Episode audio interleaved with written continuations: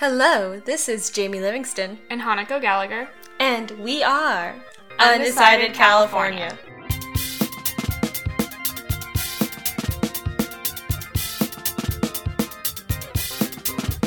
All right. How you doing, Hanako? I'm good. Good. Take two. Yeah. Take three, actually. Try to minimize the do- dog panting sounds. Yes. We're house sitting and dog sitting mm-hmm. for Hanako's father. Yeah. So we're not in our normal garage. No, you can't hear the creaky door. You can't hear the creaky door, but you might hear some panting from a dog. Give and take.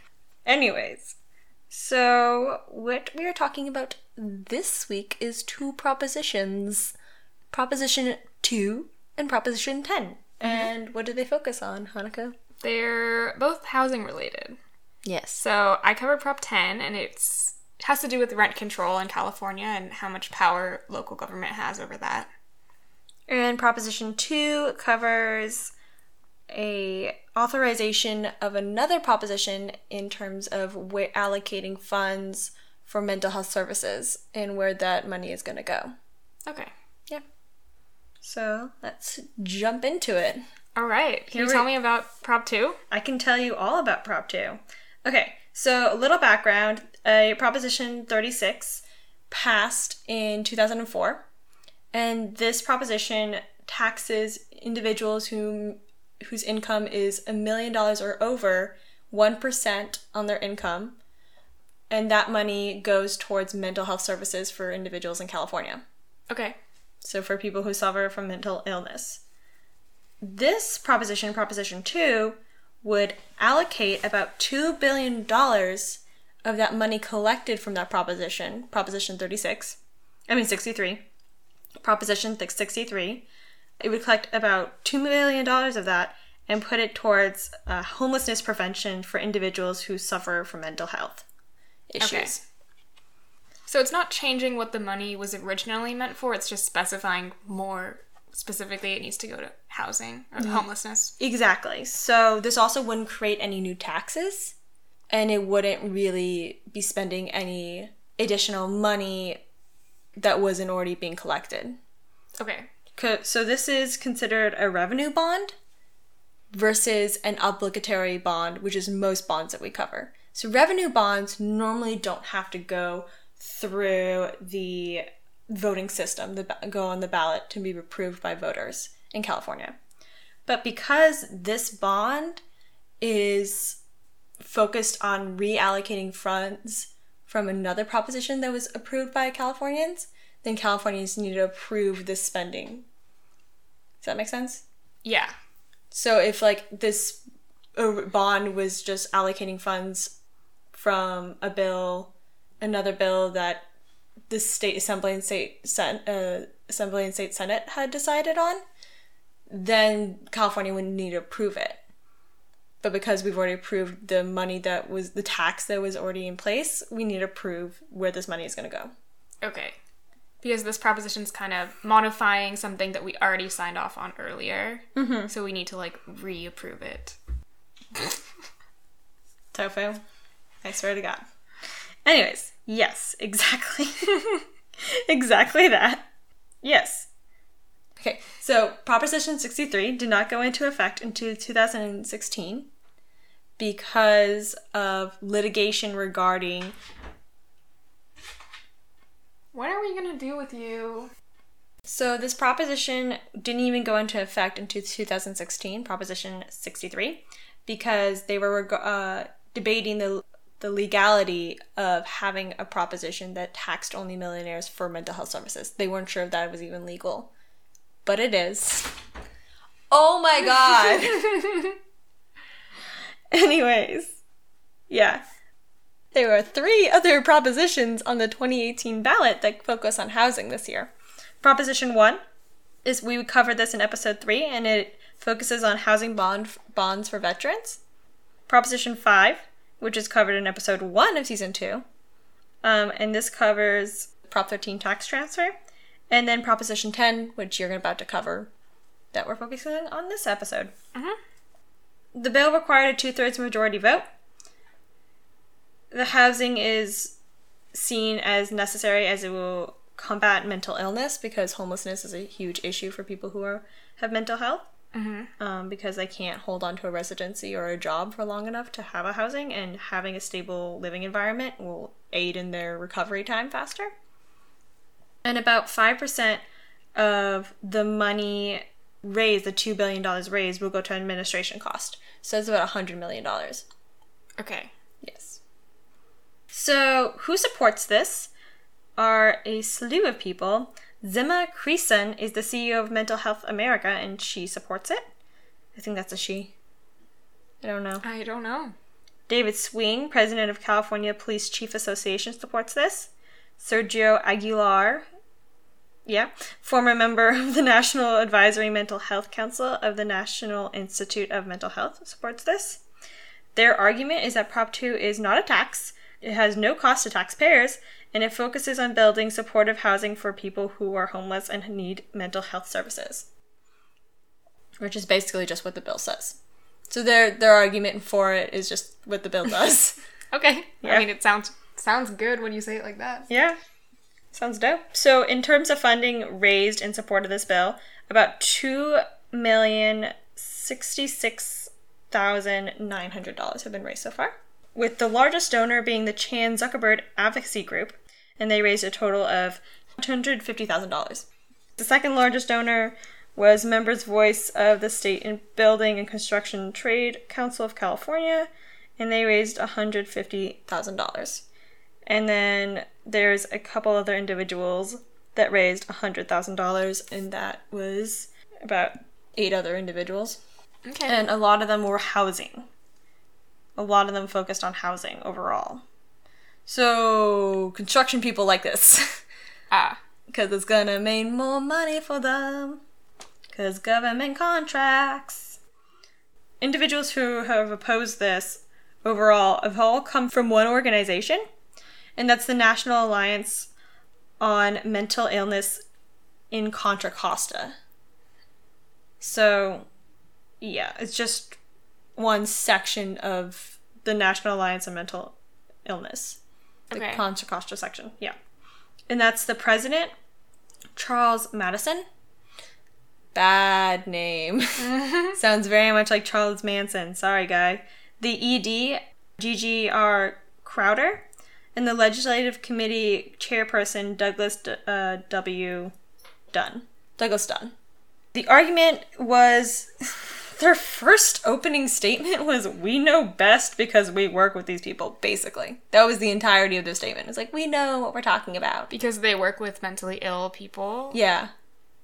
and they think they don't need more funding for housing. I don't know. It goes on.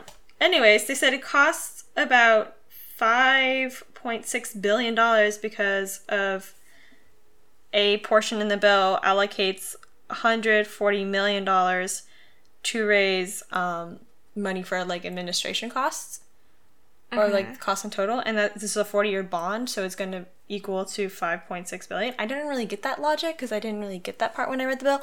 I read the bill and I'm still very confused. Okay. The bill is not very well written for individuals like me because all it does is reference other points in other bills. So every time it makes a point about something, you have to go read another bill section of that. yeah, okay. It's it's very confusing. It's yeah. It was not easy for me to get through. It's like one of those like choose your own adventures where it's like, what will you do? Like turn to page 45. Yeah, basically.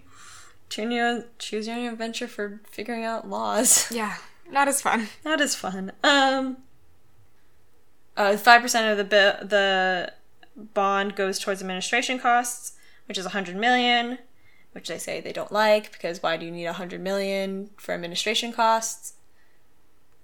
That was their argument. I don't know. I feel like I would have to know like the breakdown of what those costs are to be able to like agree or disagree with that. I mean, a hundred million over a forty-year period doesn't sound that outrageous to me. Maybe I- No. No. If it was one year, like 40% every year, then I'd be like, wow, damn.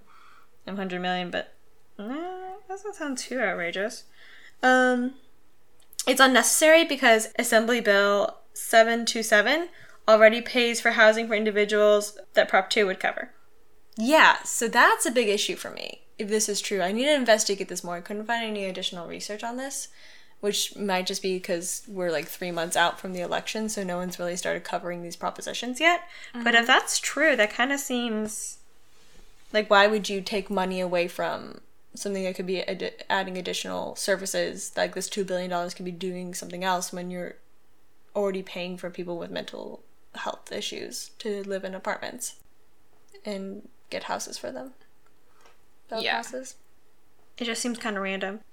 And then it does nothing to combat the systemic legal barriers like limited state protections against restrictive local zoning. So what that means is that they're arguing that a lot of the times when you want to build housing for people with mental illness, the community is going to lash out because there's a lot of stigma against people with mental illness that they cause crime, um, that they're violent, that they're like public nuisance.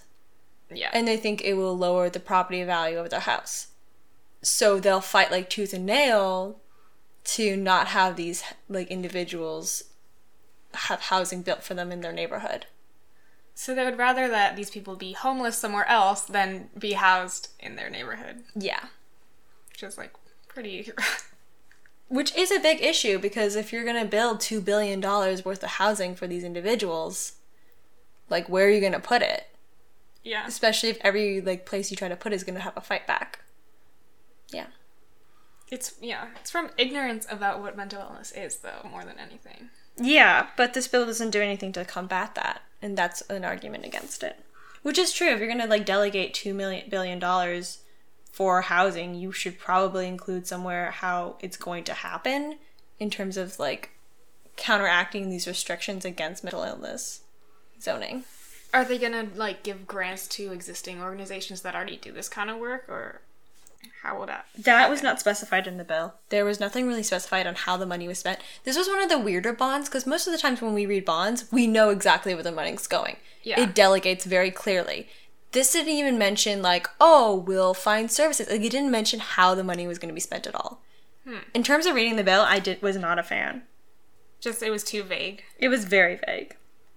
So, in terms of a voting history, 26 uh, Democrats voted yes in the Senate. That's like all the Democrats that are in the Senate. Okay. and nine Republicans voted yes, and only four Republicans did not vote. No one voted no in the Senate. Wow. Okay. So very bipartisan. And then in the Assembly, 53 Democrats voted yes, two did not vote, none voted no, 19 Republicans voted yes, five did not vote, one voted no. So very bipartisan. Only had one person vote against. Yeah, not it. a lot of pushback. No. Um, which is interesting. But yeah. So after hearing my explanation of the bill, what would you say, Hanako? I think I would vote yes on it because it's not like you said the money's already out there. It's just designating more specifically where it's going, Yeah. and like no one can deny that we have a homelessness problem and that a lot of the people that are homeless are struggling with mental illness. Yeah. So, I mean, I can see your concerns about um, not really knowing exactly like the steps they're going to take to enact this. Mm-hmm. But yeah, I think I would hold off on voting yes on this, personally. Because I do think that's a really major issue. I didn't really agree with all the points that this organization made in opposition of it, um, National Alliance on Mental Illness. But I did agree with the last point, which is like, how are you supposed to get anything done if there's like already all the systematic barriers to even building housing for these individuals? Like, I think if we're going to start designating money towards this, it, if we don't try to first address the issue, we're going to lose a lot of money. And it's going to be money wasted versus like money well spent. So I think I'm not like against designating money for this in general. I just think we should try to address the issue of these barriers before we designate money. okay. So, where do you think would be the place to start in terms of strategy? I would focus on limiting local entities' ability to discriminate against building properties for individuals with mental health who have mental health illnesses or like homelessness. So, a lot of you know, like the projects, like a lot of people are against that because it, w- it lowered property values for individuals. Um, because they said it like raised crime in their neighborhood, but that was partially because like you just gave them housing and then you didn't really give them any resources to have a job. So they had a home roof over their head, but they didn't have any way to feed their family. Uh huh. So that was like a big issue. Um, in terms of increasing the ability for mental people with mental illnesses to actually get better, you can't just like provide them housing and not provide them services that allow them to function as an individual. And though housing is like one way to combat their mental health issues because having a permanent place to stay allows them to recover faster, it also unless it's like in aligned with you know services such as treatment and counseling but also job training it's they're not really going to get anywhere Yeah. and especially if like i have to look into uh, assembly bill uh, 727 to see if it really does already pay for housing for individuals that would be covered under prop 2 because if that's true then why are we creating all this additional housing when we're already spending money to house these individuals Yeah. Yeah. Do you know if the rest of the money from like the millionaire's tax is addressing some of these other issues that you're talking about? I think it just mostly goes towards paying for mental health services such as like clinics and staff to uh, run treatments and medications for these individuals. Probably they do some type of job training as well. I haven't looked into how they spend spend this money exactly, um, especially because they just started being able to tax. This was like a twelve year fight.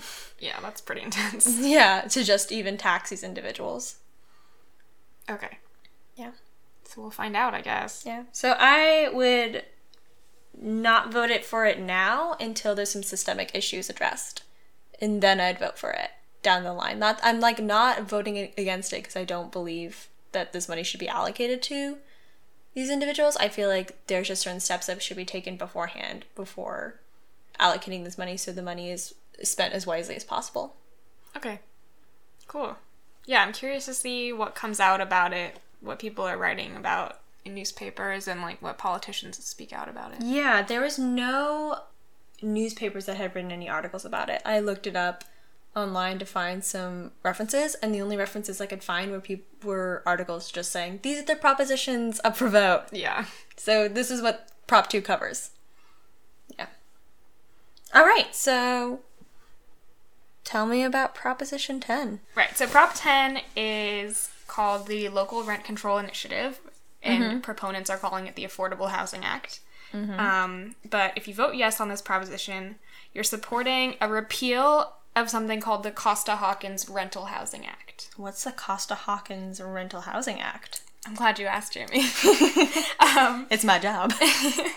So this was an act passed in 1995 in California, and it limits rent control in California. So cities can't put rent control on housing that was first occupied after February 1st of 1995 or on housing where the housing like condos and townhouses mm-hmm. where it's like multi-owner like but a single structure kind of okay. and also, it gave landlords the right to increase their rent prices when a tenant moves out. Okay, so like in LA, you rent a property, and then if you stay in that property for X amount of years, your rent doesn't increase. Is that what this is saying?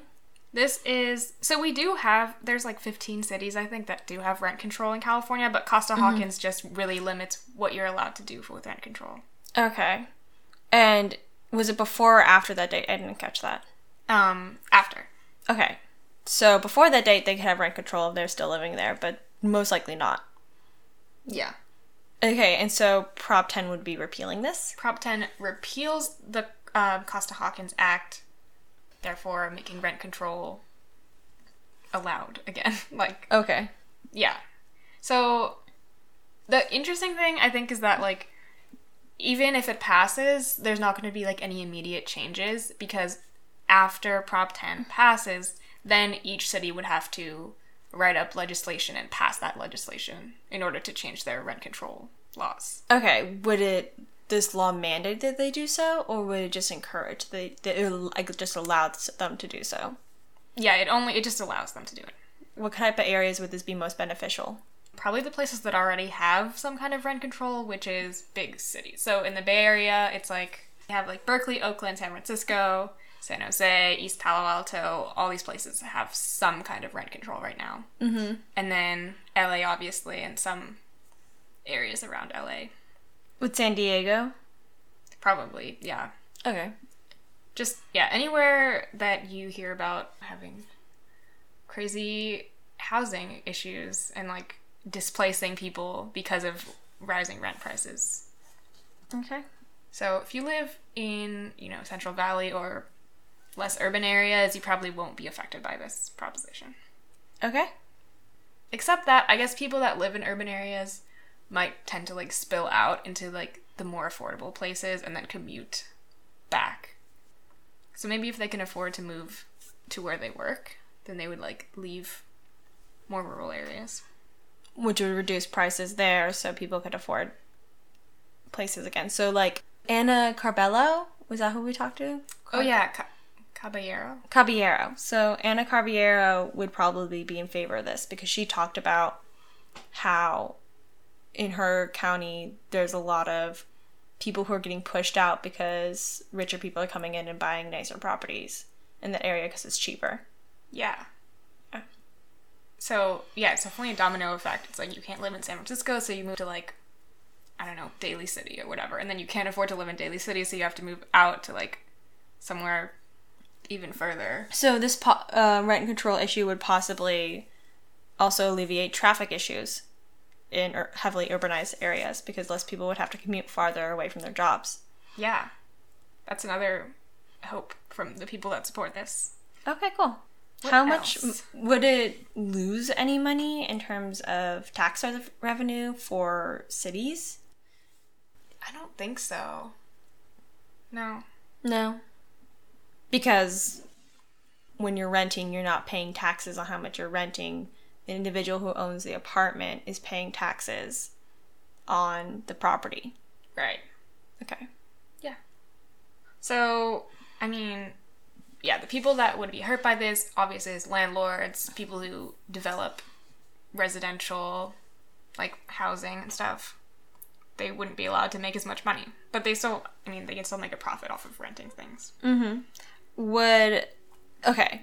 So it would depend on the area, but some areas would they allow for like a inflation cost?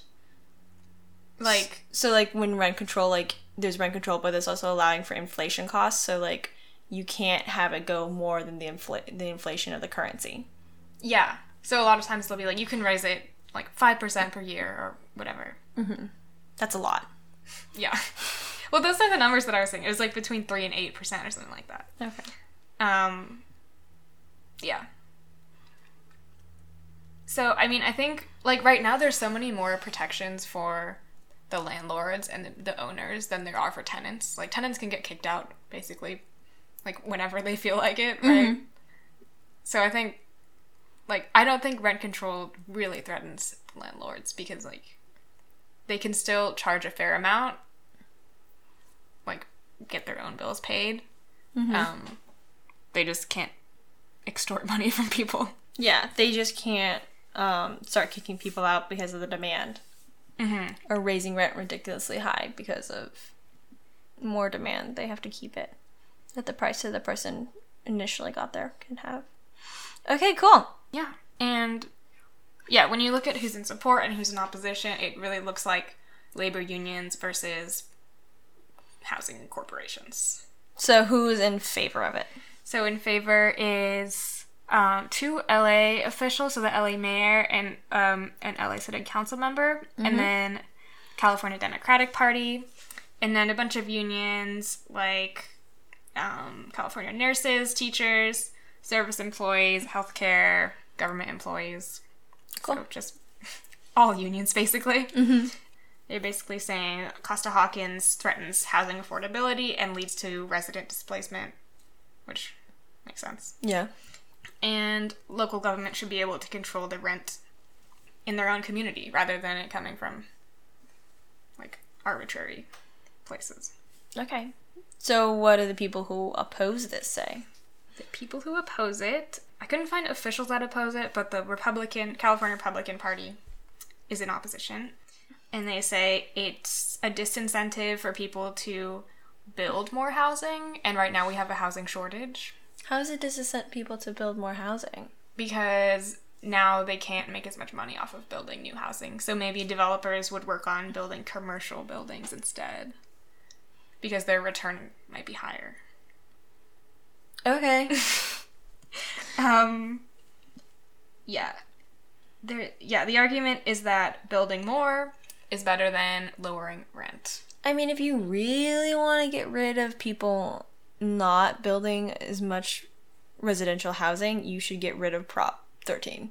Because a lot of the reason people or like communities are encouraging more rents, rental properties, is because the lack of properties available increase their property value, like supply and demand. Yeah. So having more properties that are available decreases their property value.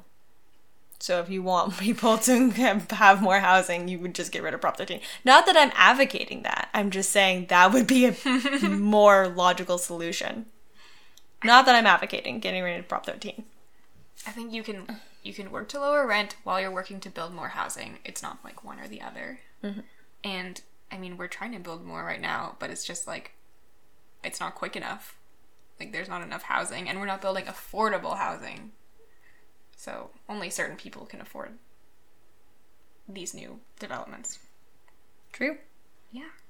Yeah, a lot more like almost 27 million was raised in opposition Oh wow. um, by CEOs and property trusts and stuff. Was there any money raised in in favor? Yeah, the support have raised 12.5 million. Okay. Well, that's a lot of money thrown Yeah. into this. Yeah, it's pretty contentious. Is there any additional information you want to let me know? So only four states in the US have any form of rent control, which I was surprised by. Really? Yeah.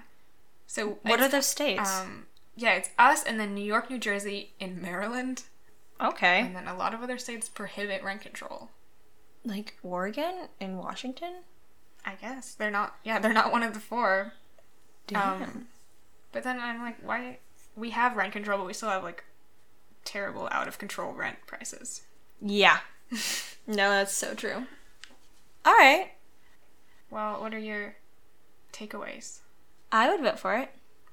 I kind of have a perspective of smaller local government having more control and autonomy over their abilities, unless it comes to like violating someone's civil rights. Mm-hmm.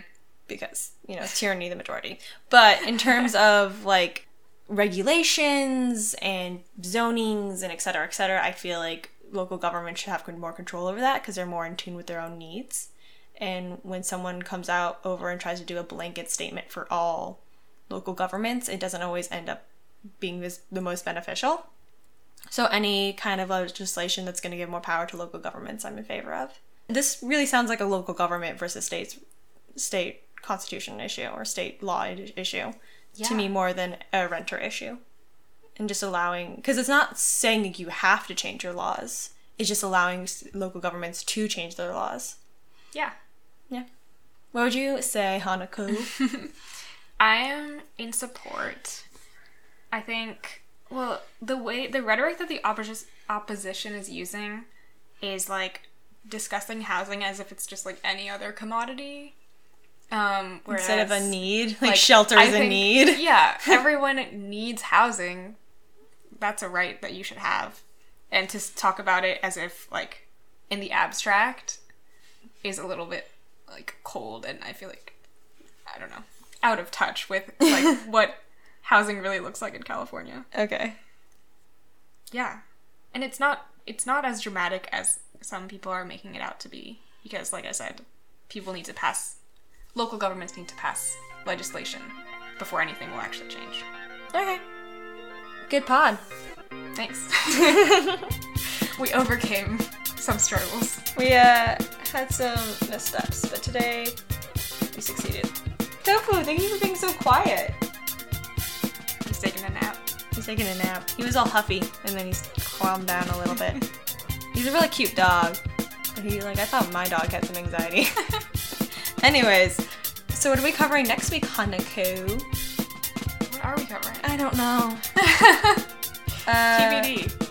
Anyways, as always, like our Instagram, like our Facebook, like our Twitter. Follow us on Twitter Yeah. at Undecided CA. Out our blog, undecidedcalifornia.com. And give us money on Patreon. Please. Thank you. What's the Patreon? www.patreon.com slash undecidedca. She better at this than me. Anyways, yeah. Have a good one. Thanks for listening. Love you. Okay, I don't love you. I don't know you. but I feel strong emotional connection with you. Bye. Bye.